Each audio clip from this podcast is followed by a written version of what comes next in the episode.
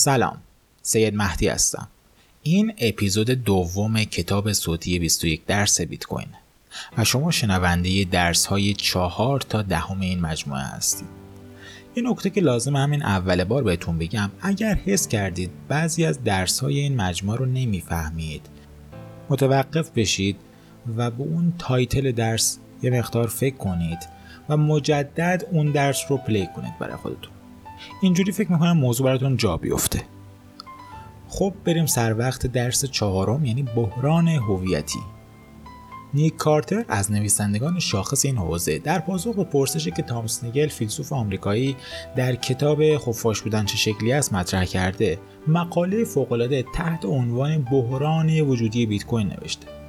او در این مقاله به خوبی نشون داده که بلاکچین های عمومی و به خصوص بیت کوین از پارادوکس کشتی TCS رنج می‌برند کافیه ببینید که دوام اجزای مختلف بیت کوین چقدر کمه.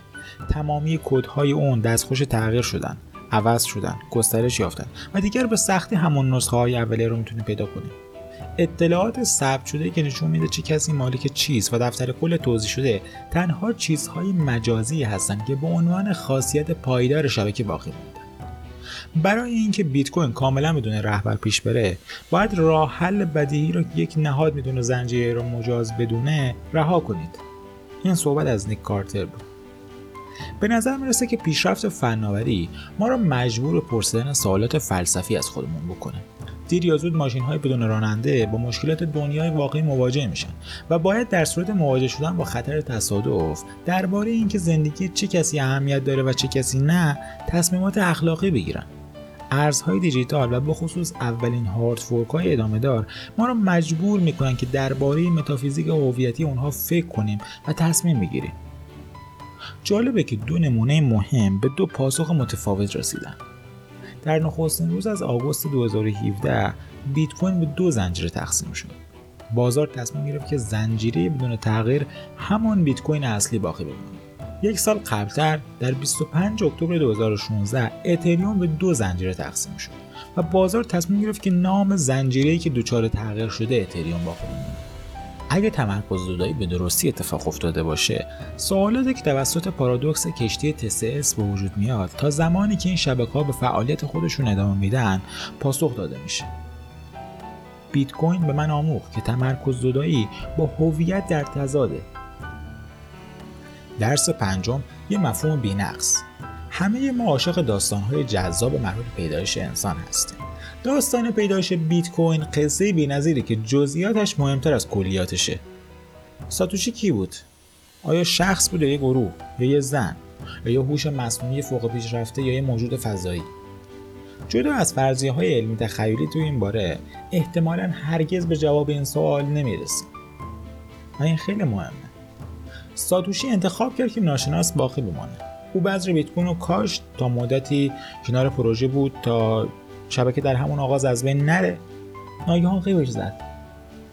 گوی شاهکار ناشناس موندن این نام مستعار. برای ایجاد یک سیستم حقیقتا غیر متمرکز لازم بود. هیچ کنترل مرکزی و هیچ نهاد متمرکزی در میان نیست. نه مخترعی نه کسی که تحت تعقیب قرار بگیره یا شکنجه بشه یا حق سکوت بگیره یا تهدید بشه. چیزی که داریم شاهکار بی بدیل از مفهوم بینقص فناوریه. به قول جیمیستان که میگه یکی از بزرگترین کارهایی که ساتوشی کرد ناپدید شدنش بود. از زمان تولد بیت کوین هزاران ارز دیجیتال دیگه به وجود اومدن. اما هیچ کدوم از اونها داستان ویژه پیدایش خود رو ندارن. اگه می‌خوان بیت کوین رو پشت سر بذارن باید قصه بهتر از داستان پیدایش اون ارائه بدن. در جنگ ایده ها قصه ها و داستان ها هستن که حکم زنده موندن رو امضا می‌کنن. طلا ابتدا وارد جواهرسازی شد و برای بیشتر از 7000 سال در داد و ستد مورد استفاده قرار گرفت. درخشش فریبندش موجب شد تا هدیه از طرف خدایان در نظر گرفته بشه. مثل دوران طلا شاید بیت کوین هم هدیه از سوی خدایان در نظر گرفته بشه. برخلاف طلا داستان پیدایش بیت کوین تماما از انسان ها تشکیل شده. اما این بار می‌دونیم که چه کسانی خدایان توسعه و نگهداری هستند. مردمانی از سراسر جهان که مهم نیست ناشناس بمانند یا نه. بیت کوین به من یاد داد که قصه ها و داستان ها مهمه درس ششم قدرت ایده. بیت کوین یه ایده است. ایده ای که در قالب کنونیش تجلی ماشین آلات قدرت یافته از متونه. هر جنبه بیت کوین مجموعه‌ای از واژه هاست white paper اون متنه. نرم افزارش که توسط node ها اجرا میشن خطوطی از کد هستن. دفتر کل اون متن سوابقه. تراکنش ها متشکل از متن هستن. حتی کلید خصوصی عمومی هم متن هستن. به هر جنبه ای از اون نگاه کنید با واژگانی طرف میشید که معادل یه سخنرانیه. با اینکه جنگ جهانی ارزهای دیجیتال هنوز شروع نشده. ولی تبهکار جلوه دادن یه ایده کار بسیار سختیه. مخصوصا ایده ای که تماما بر اساس پیام های متنی رد و بدل شده باشه.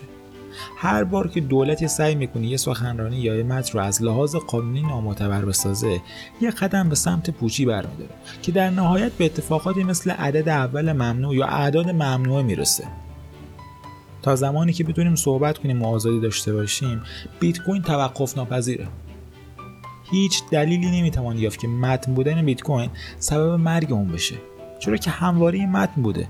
بیت کوین متنه و اون متن سخنرانیه. حتی نمی‌تونیم اون رو در کشورهای مثل ایالات متحده که حقوق انسانها در اون تضمین شده و اولین کشوری که حق انتشار رو از زیر نظارت دولت ها بیرون کشیده قانونگذاریش بکنیم.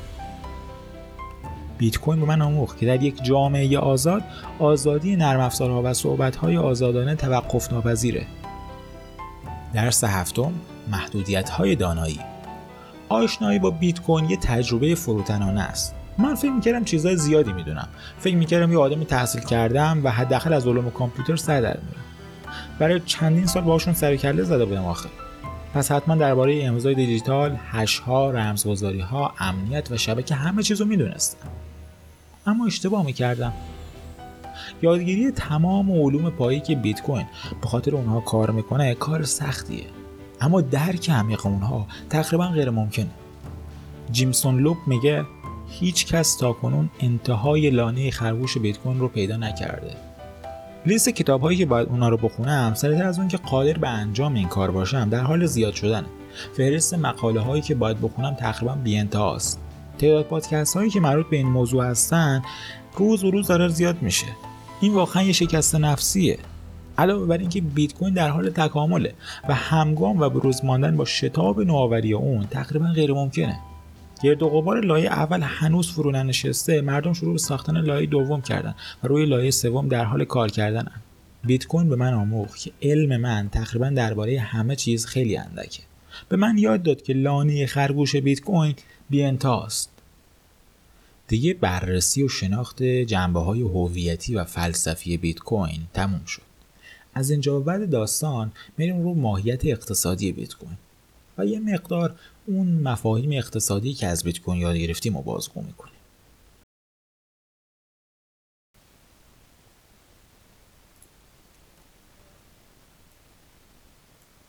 درس هشتم جهل اقتصادی.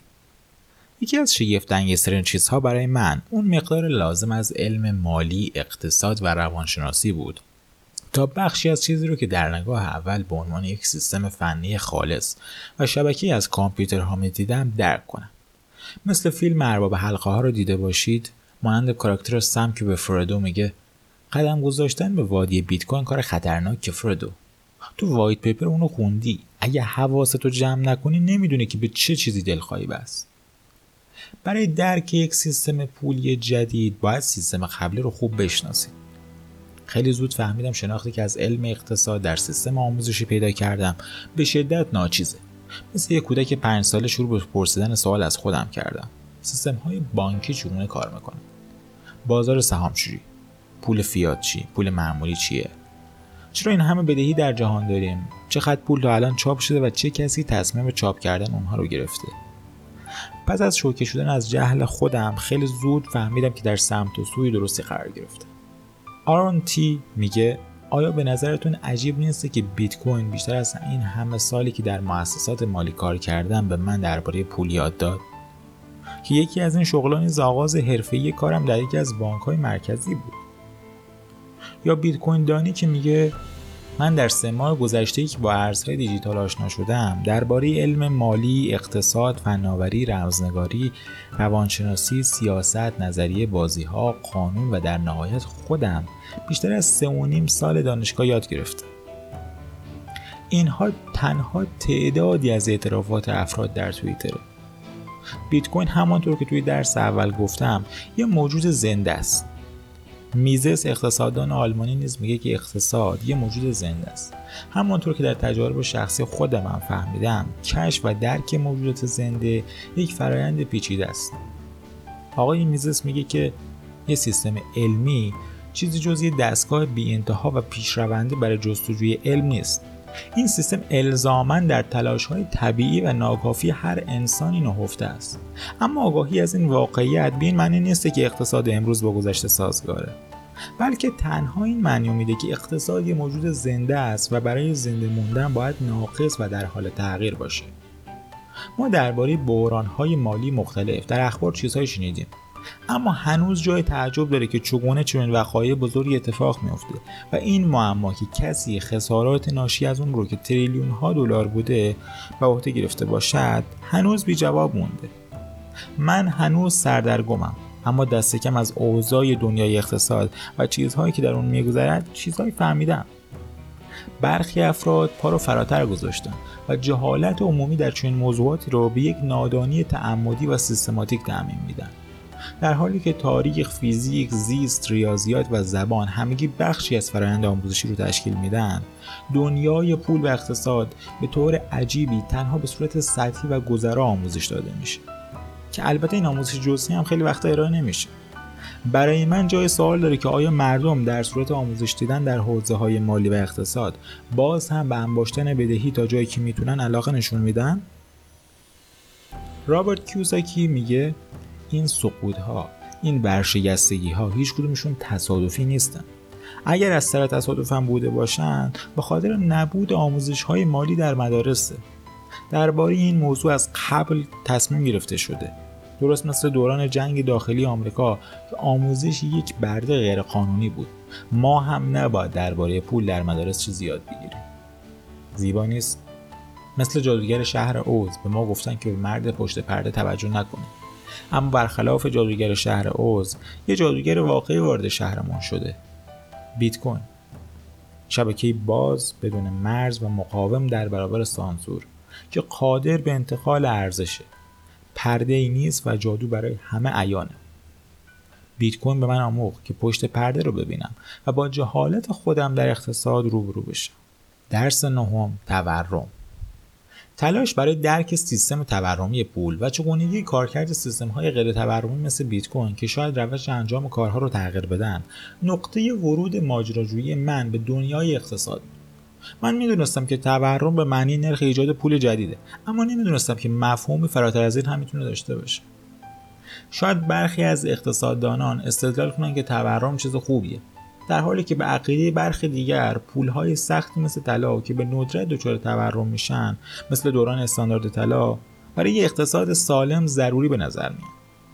بیت کوین عرضه ثابت 21 میلیون واحدی داشته و با عقیده گروه دوم همخونی داره. معمولا اثرات تورم به صورت آنی قابل مشاهده نیسته بسته به نرخ تورم به همراه سایر عوامل ارتباط زمانی بین علت و معلول ممکنه حتی تا چندین سال پدیدار نشه. مشکل بدتر اینجاست که تورم گروه های مختلفی از مردم رو برای چندین سال درگیر خودش می‌کنه. همانطور که هنری هزلیت در کتاب اقتصاد در یک درس بهش اشاره کرد.